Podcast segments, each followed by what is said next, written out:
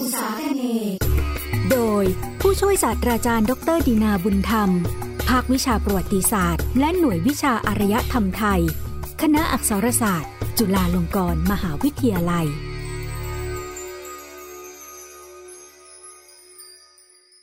ยนต์อุตสาคเน รายการมนสเสน่ห์สะท้อนวิถีชีวิต สังคม ศาสนา และวัฒนธรรม แห่งเอเชียตะวันออกเฉียงใต้ ชุด ยนต์โลกมุสลิม ตอน ศาสนาอิสลามในหมู่เกาะฟิลิปปินส์ ท่านผู้ฟังครับ หมู่เกาะฟิลิปปินส์ซึ่งในปัจจุบันคือที่ตั้งของประเทศสาธารณรัฐฟิลิปปินส์นั้น ในความรับรู้ของผู้คนส่วนใหญ่จะคิดว่า เป็นประเทศที่ประชากรส่วนใหญ่ นับถือคริสต์ศาสนานิกายโรมันคาทอลิก ซึ่งชาวสเปนได้นำมาวางรากฐาน และเผยแพร่สู่ชาวตากาล็อก ซึ่งเป็นชนพื้นเมืองส่วนใหญ่ในหมู่เกาะแห่งนี้ ตั้งแต่คริสต์ศตวรรษที่ 16 พร้อมกับการที่สเปนเข้ายึดครอง และสถาปนาหมู่เกาะฟิลิปปินส์เป็นอาณานิคม จึงเป็นที่มาของการที่สาธารณรัฐฟิลิปปินส์เป็นประเทศในทวีปเอเชีย ที่มีประชากรกลุ่มใหญ่ที่สุด นับถือคริสตศาสนานิกายโรมันคาทอลิก แต่สภาพการเป็นเช่นนี้จริง แต่เพียงในพื้นที่ทางตอนเหนือ และตอนกลางของหมู่เกาะเท่านั้น และไม่ได้เกิดขึ้นก่อนหน้าคริสตศตวรรษที่ 17 เพราะหมู่เกาะทางตอนใต้ของฟิลิปปินส์อันประกอบด้วยเกาะมินดาเนาเกาะปาลาวัน และหมู่เกาะซูลูนั้น เป็นอาณาบริเวณที่ศาสนาอิสลามเข้ามาเผยแพร่ และกลายเป็นแก่นของความศรัทธา แก่ชนพื้นเมืองมาตั้งแต่คริสตศตวรรษที่ 13 จนกระทั่งถึงปัจจุบัน คนพื้นเมืองส่วนใหญ่ทางตอนใต้ของหมู่เกาะฟิลิปปินส์ก็ยังคงเป็นมุสลิมที่ยึดมั่นในหลักการของศาสนาอิสลามอยู่อย่างเคร่งครัด ซึ่งทำให้เกิดปัญหาที่นำมาซึ่งความขัดแย้ง ระหว่างกลุ่มชาวมุสลิมในหมู่เกาะทางตอนใต้ กับรัฐบาลที่มีอำนาจปกครองหมู่เกาะนี้ มาตั้งแต่สมัยที่สเปนมีอำนาจปกครองฟิลิปปินส์ตั้งแต่คริสตศตวรรษที่ 16 ถึงสิ้นคริสตศตวรรษที่ 19 ผ่านระยะเวลาตลอดสมัยการปกครองของสหรัฐอเมริกา ระหว่างปีคริสต์ศักราช 1898 จนถึงวันที่ 4 กรกฎาคม ปีคริสต์ศักราช 1946 อันเป็นวันที่สหรัฐอเมริกาให้เอกราชโดยสมบูรณ์แก่สาธารณรัฐฟิลิปปินส์สืบมาจนถึงปัจจุบันความขัดแย้งดังกล่าวก็ยังไม่มีทีท่าว่าจะสิ้นสุดลงได้ ยังคงมีการใช้กำลังต่อสู้กัน ระหว่างฝ่ายรัฐบาลฟิลิปปินส์และกองกำลังของชาวมุสลิมในอาณาบริเวณนั้น ปัญหาความไม่สงบดังกล่าว จึงเป็นที่มาของการที่พื้นที่ทางตอนใต้ของฟิลิปปินส์มีพัฒนาการทั้งทางการเมือง เศรษฐกิจและสังคมที่ยังล้าหลังกว่าพื้นที่ทางตอนเหนือ และตอนกลางของหมู่เกาะอยู่มาก เป็นปรากฏการณ์ที่น่าสนใจยิ่งที่มีจุดกำเนิด และพัฒนาการมายาวนานหลายศตวรรษ ในประวัติศาสตร์ของโลกมุสลิมอุษาคเน ซึ่งรายการยนต์อุษาคเนในครั้งนี้ จะได้นำมาเสนอสู่ท่านผู้ฟัง เรามาพิจารณากันว่า ศาสนาอิสลามในหมู่เกาะฟิลิปปินส์นั้น มีจุดเริ่มต้นและความเป็นไปอย่างไร ตลอดระยะเวลาอันยาวนานในประวัติศาสตร์ การศึกษาค้นคว้าและประกอบสร้างองค์ความรู้ทางประวัติศาสตร์ ของประเทศสาธารณรัฐฟิลิปปินส์เจริญก้าวหน้าและมีพัฒนาการไปอย่างมากในช่วง 60 ปี หลังการสิ้นสุดสงครามโลกครั้งที่สองและหลังการได้เอกราชโดยสมบูรณ์จากสหรัฐอเมริกาของฟิลิปปินส์ในทศวรรษที่ 1950 เมื่อโลกเริ่มเข้าสู่ภาวะสงครามเย็น ภูมิภาคเอเชียตะวันออกเฉียงใต้ กลายเป็นเวทีแข่งขันที่สำคัญเพื่อสร้างอิทธิพลของสหรัฐอเมริกา ในฐานะผู้นำโลกฝ่ายเสรีนิยม และสหภาพโซเวียต ในฐานะผู้นำโลกฝ่ายสังคมนิยม นักประวัติศาสตร์ชาวตะวันตก ทั้งในยุโรปและสหรัฐอเมริกา เริ่มบุกเบิกการศึกษาค้นคว้า และเรียบเรียงประวัติศาสตร์ของภูมิภาคเอเชียตะวันออกเฉียงใต้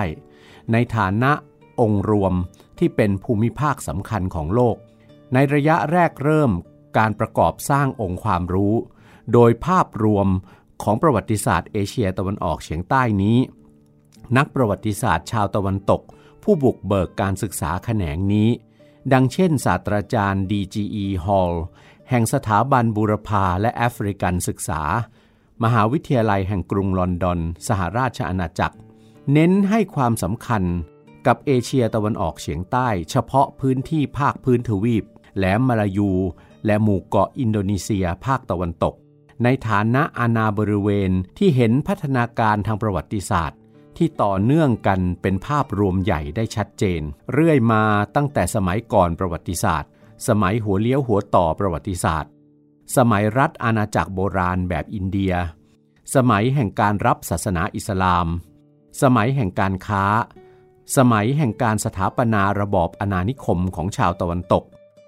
สมัยสงครามโลกครั้งที่สองและการยึดครองของกองทัพญี่ปุ่น ศาสตราจารย์ D.G.E. Hall ได้บุกเบิก เขียนตำราประวัติศาสตร์เอเชียตะวันออกเฉียงใต้ของท่าน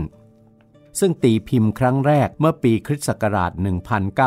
1955 และตีพิมพ์ต่อเนื่องมาอีกหลายครั้ง รวมถึงได้รับการแปลเป็นภาษาต่างๆ ทั่วโลก จนกลายเป็นเสมือนคัมภีศักดิ์สิทธิ์เล่มสำคัญสำหรับผู้ศึกษาประวัติศาสตร์เอเชียตะวันออกเฉียงใต้ ที่บรรดาครูบาอาจารย์ในมหาวิทยาลัยทั่วทุกมุมโลก จะแนะนำให้นักศึกษาที่เริ่มศึกษาประวัติศาสตร์ของภูมิภาคอุษาคเนย์ ได้อ่านเป็นหนังสือที่ให้ความรู้พื้นฐาน เกี่ยวกับประวัติศาสตร์องค์รวมของเอเชียตะวันออกเฉียงใต้ ในตำราเล่มนี้ศาสตราจารย์ฮอลแสดงทัศนะของท่านว่า ไม่ควรนับหมู่เกาะฟิลิปปินส์เป็นส่วนหนึ่งของภูมิภาคเอเชียตะวันออกเฉียงใต้ เพราะท่านเชื่อว่าหมู่เกาะฟิลิปปินส์เป็นอาณาบริเวณที่มีพัฒนาการทางประวัติศาสตร์ที่เป็นเอกเทศ ต่างจากอาณาบริเวณอื่น ๆ ของภูมิภาคอุษาคเน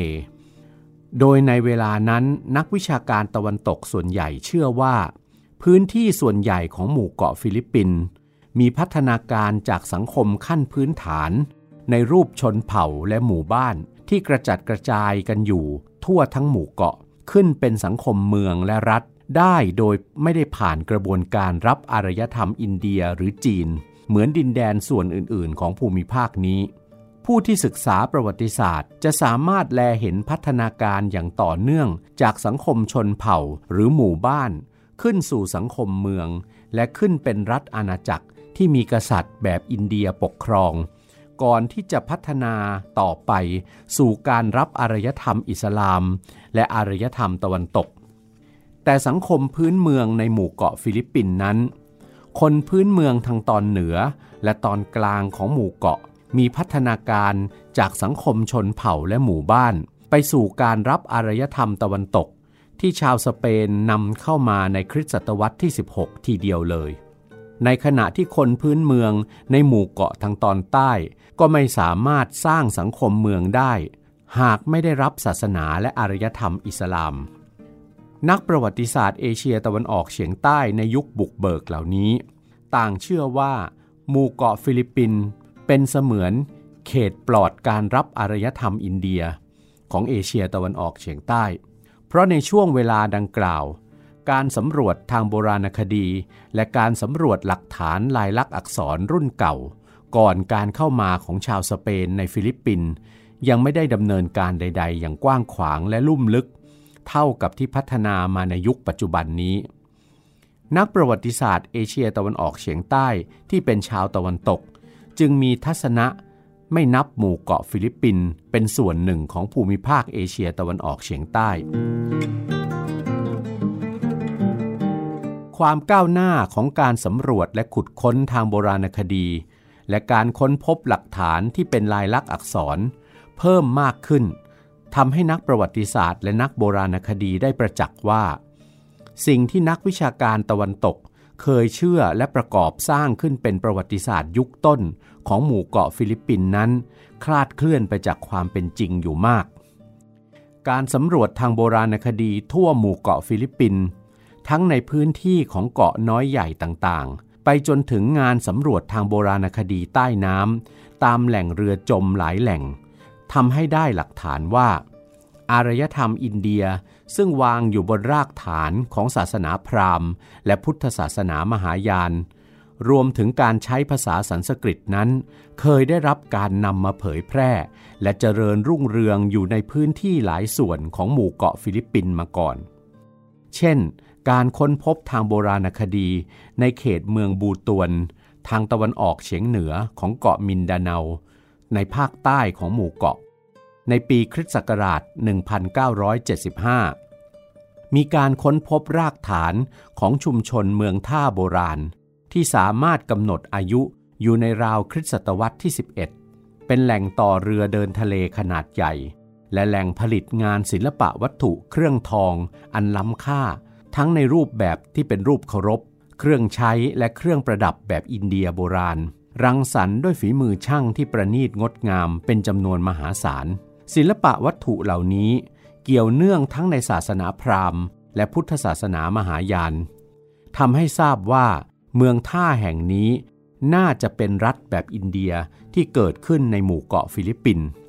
ซึ่งตามแนวคิดของนักวิชาการตะวันตก ที่บุกเบิกการศึกษาประวัติศาสตร์เอเชียตะวันออกเฉียงใต้ เคยปฏิเสธว่า ปรากฏการณ์นี้ไม่เคยเกิดขึ้นกับหมู่เกาะฟิลิปปินส์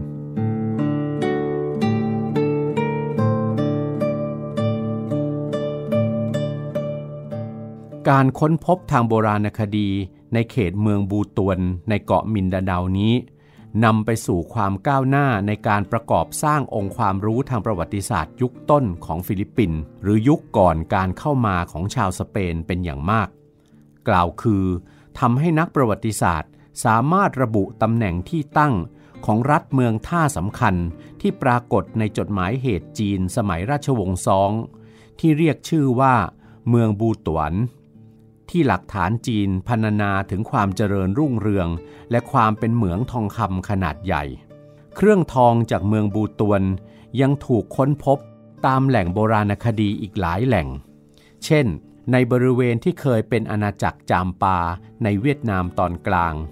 ในอาณาบริเวณเมืองปาเลมบัง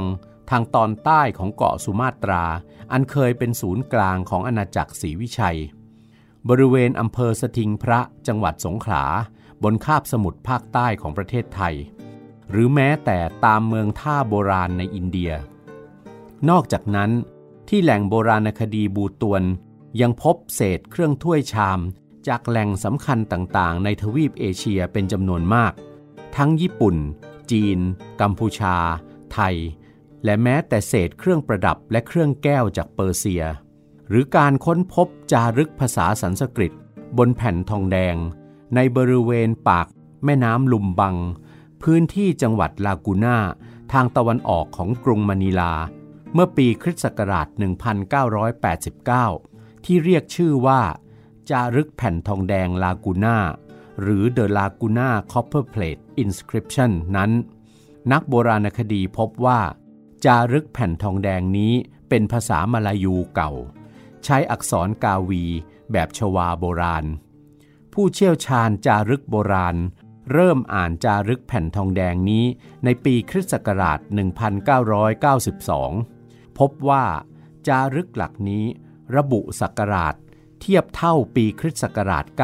900 และข้อความในจารึกพรรณนาถึงชุมชนบ้านเมืองที่ตั้งอยู่กระจัดกระจายบนที่ราบลุ่มแม่น้ำปาสิกบนเกาะลูซอน เช่น กล่าวถึงรัฐที่มีชื่อเรียกว่าตอนโด จากการระบุศักราชตรงกับปีคริสต์ศักราช 900 และการใช้ตัวอักษรกาวีแบบชวาโบราณ ในจารึกแผ่นนี้ทำให้นักประวัติศาสตร์และนักโบราณคดีได้รับความกระจ่างว่า ชุมชนบ้านเมืองที่ได้รับอารยธรรมอินเดียที่เกิดขึ้นบนเกาะลูซอนเหล่านี้ มีความสำคัญกับอาณาจักรเมดาง หรือมัตตารัมในเกาะชวา ซึ่งปกครองโดยกษัตริย์ราชวงศ์สันชัย ซึ่งกำลังเจริญรุ่งเรืองอยู่ร่วมสมัยกันนั่นเองทำให้วัฒนธรรมชวาได้รับการนำมาเผยแพร่ถึงตอนเหนือของหมู่เกาะฟิลิปปินส์การค้นพบนี้ทำให้เกิดแนวคิดใหม่ว่า ในหลายพื้นที่ของหมู่เกาะฟิลิปปินส์ยุคก่อนการเข้ามาของชาวสเปนในคริสตศตวรรษที่ 16 นั้น เคยมีสังคมเมืองและรัฐภายใต้อารยธรรมอินเดียโบราณเกิดขึ้นมาก่อน และรัฐแบบอินเดียเหล่านี้น่าจะมีความสัมพันธ์กับรัฐแบบอินเดียที่มีอิทธิพลควบคุมเครือข่ายการค้าทางทะเล ที่มีศูนย์กลางอยู่ที่หมู่เกาะอินโดนีเซีย อย่างอาณาจักรศรีวิชัย ในภาคใต้ของเกาะสุมาตรา และอาณาจักรเมดางหรือมัตตารัม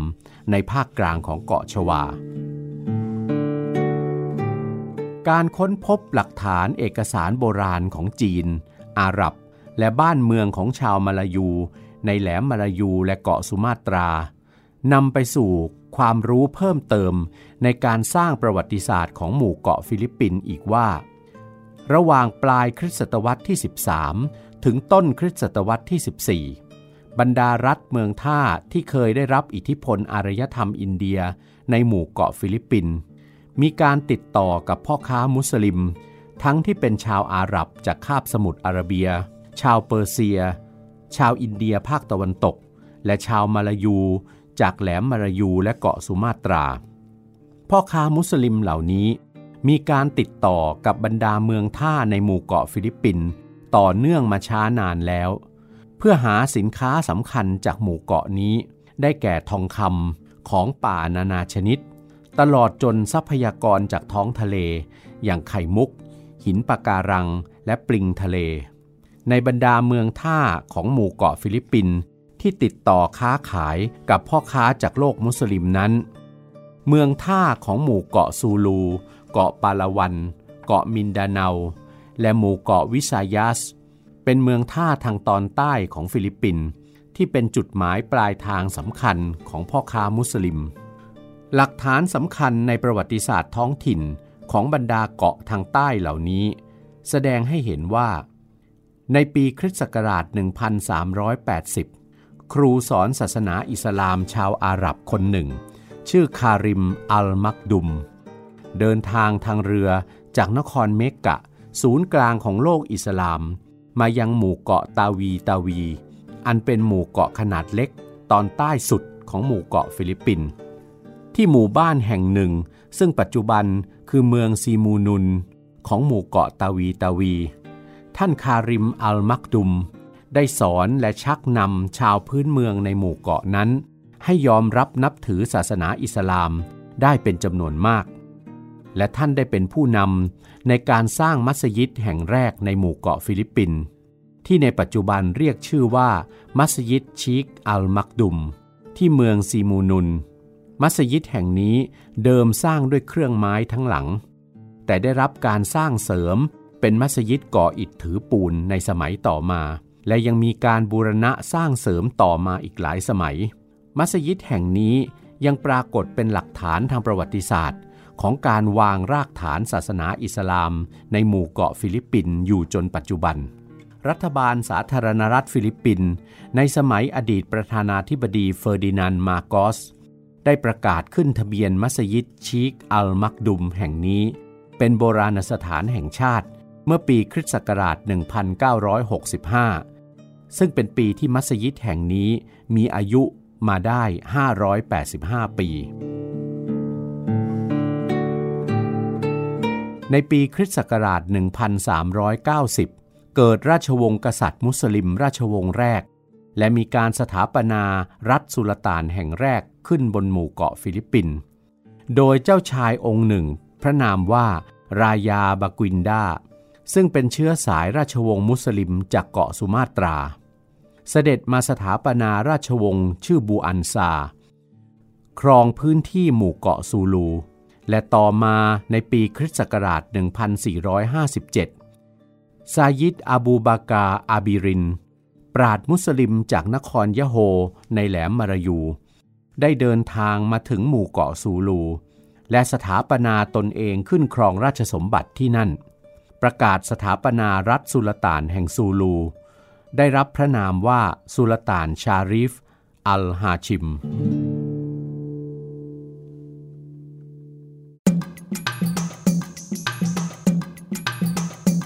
ในปีคริสต์ศักราช 1520 ปราดมุสลิมจากนครยะโฮอีกท่านหนึ่ง ชื่อชาริฟมูฮัมหมัดกาบุงสุวรรณ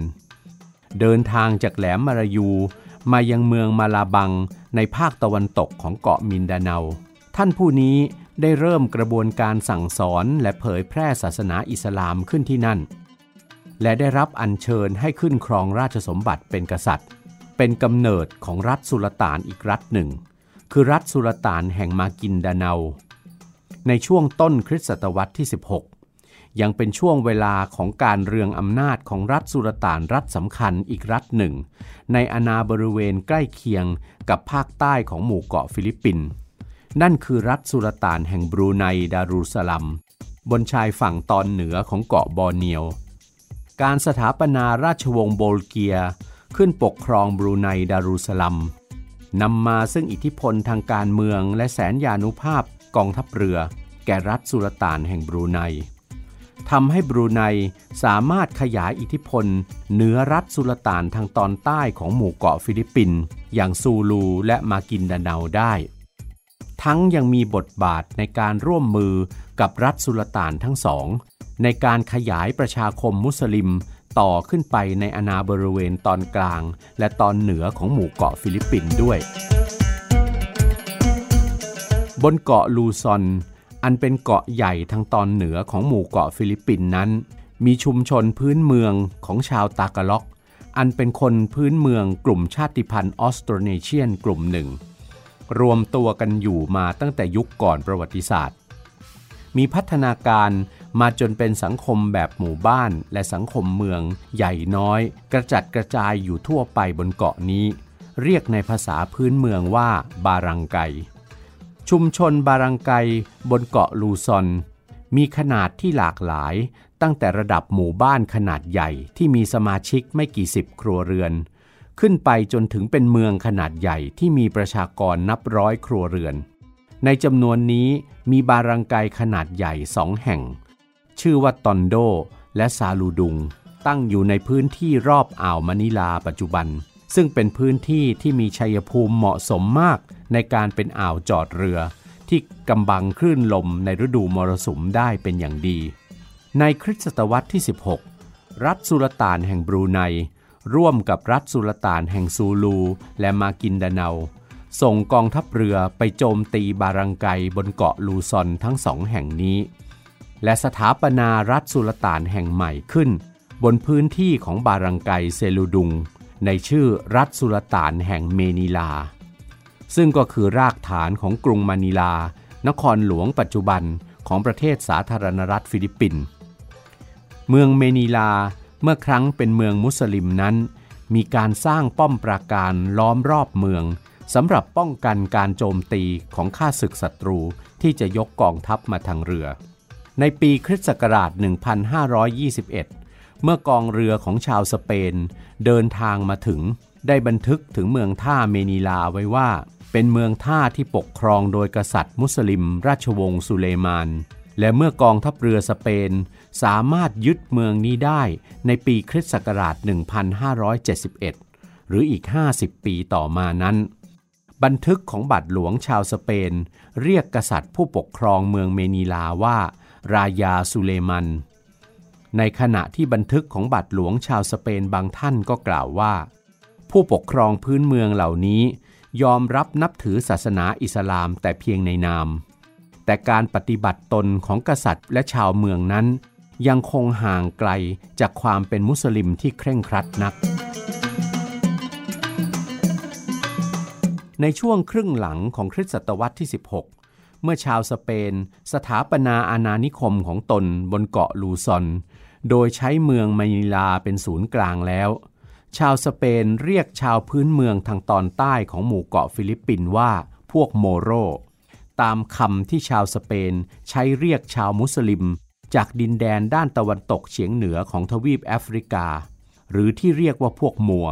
ที่ขยายอิทธิพลเข้ามาปกครองดินแดนทางตอนใต้ของสเปน อยู่นานถึงเกือบ 800 ปี ระหว่างปีคริสต์ศักราช 711 ถึง 1492 พวกมัวร์นี้เป็นบรรพบุรุษของกลุ่มคนที่เป็นประชากรของประเทศมอริทาเนีย อัลจีเรีย และโมร็อกโกในปัจจุบัน ชาวตากาล็อกอันเป็นประชากรส่วนใหญ่ของฟิลิปปินส์ที่สเปนชักนำเข้ามานับถือคริสต์ศาสนานิกายโรมันแคทอลิก และได้ปลูกฝังวัฒนธรรมประเพณี แบบชาวสเปน ให้ตั้งแต่ปลายคริสต์ศตวรรษที่ 16 ผ่านมาจนถึงยุคที่สหรัฐอเมริกาปกครองฟิลิปปินส์ต่อจากสเปน และในประเทศฟิลิปปินส์ปัจจุบัน ก็ยังคงเรียกชาวมุสลิม ทางตอนใต้ของฟิลิปปินส์ว่าพวกโมโร จนถึงปัจจุบัน